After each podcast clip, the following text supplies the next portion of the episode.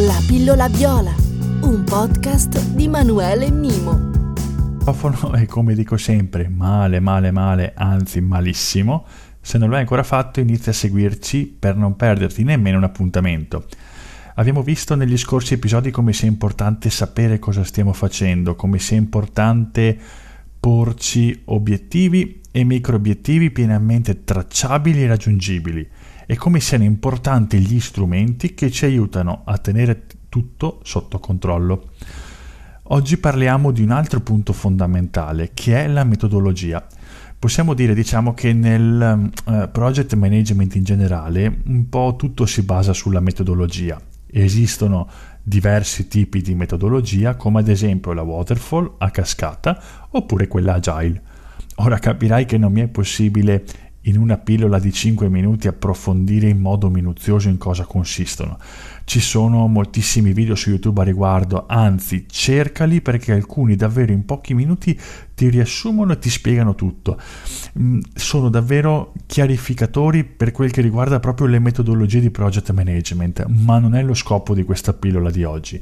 Il messaggio che voglio lanciarti oggi è quanto sia importante avere un metodo, una metodologia, una procedura, devi appunto assolutamente averla e devi assolutamente seguirla. Pensa per un attimo alla tua azienda e pensa cosa fai di operativo tutti i giorni e quali processi stai già applicando.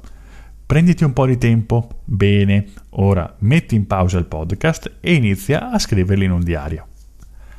Ora dovrei preparare un documento, diciamo, una sorta di guida, un manuale nel quale, anche se un bambino lo iniziasse a leggere adesso, saprebbe perfettamente i passi da seguire e cosa dovrebbe fare.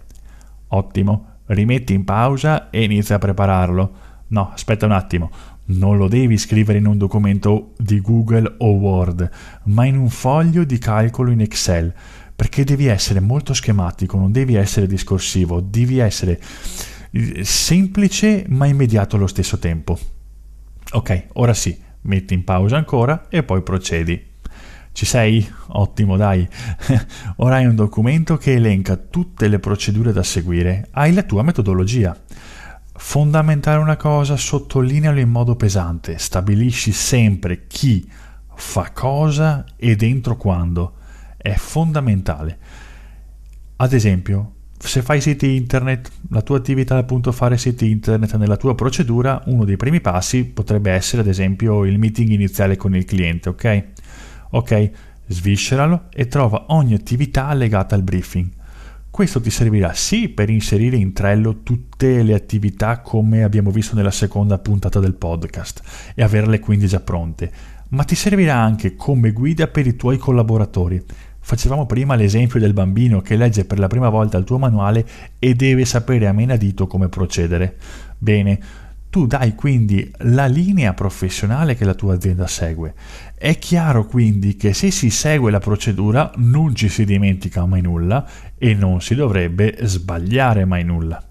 Quindi ritorniamo all'esempio del sito internet, facciamo il primo meeting con il cliente, scriverai nella procedura che il project manager dovrà inviare l'invitation per il meeting prepararsi ad esempio ad annotare ogni indicazione che il cliente fornisce, stilare le attività, suddividerle ad esempio in parte grafica, nei testi, nelle immagini e così via. Avrà il compito quindi di riassumerle in un SO, State of Work, che è una sorta di documento, diciamo, che deve poi girare ai membri del team in base alle loro competenze, con una data di scadenza ben precisa. Alla fine della riunione, ad esempio, bisogna inviare la minuta con la minuta sarebbe un mini riassunto, diciamo, di ciò che si è condiviso nel meeting. Vedi chi fa cosa entro quando chi? Beh, in prima battuta il project manager cosa fa? Raccoglie il tutto da parte del cliente, tutte le attività. Entro quando? Bene, gestirà appunto le scadenze nel qua, nelle quali queste uh, attività devono essere completate. Ma anche chi fa cosa quando? I vari membri del team che fanno cosa? Un membro farà la parte grafica, un altro i testi, un altro le immagini e così via. Entro quando?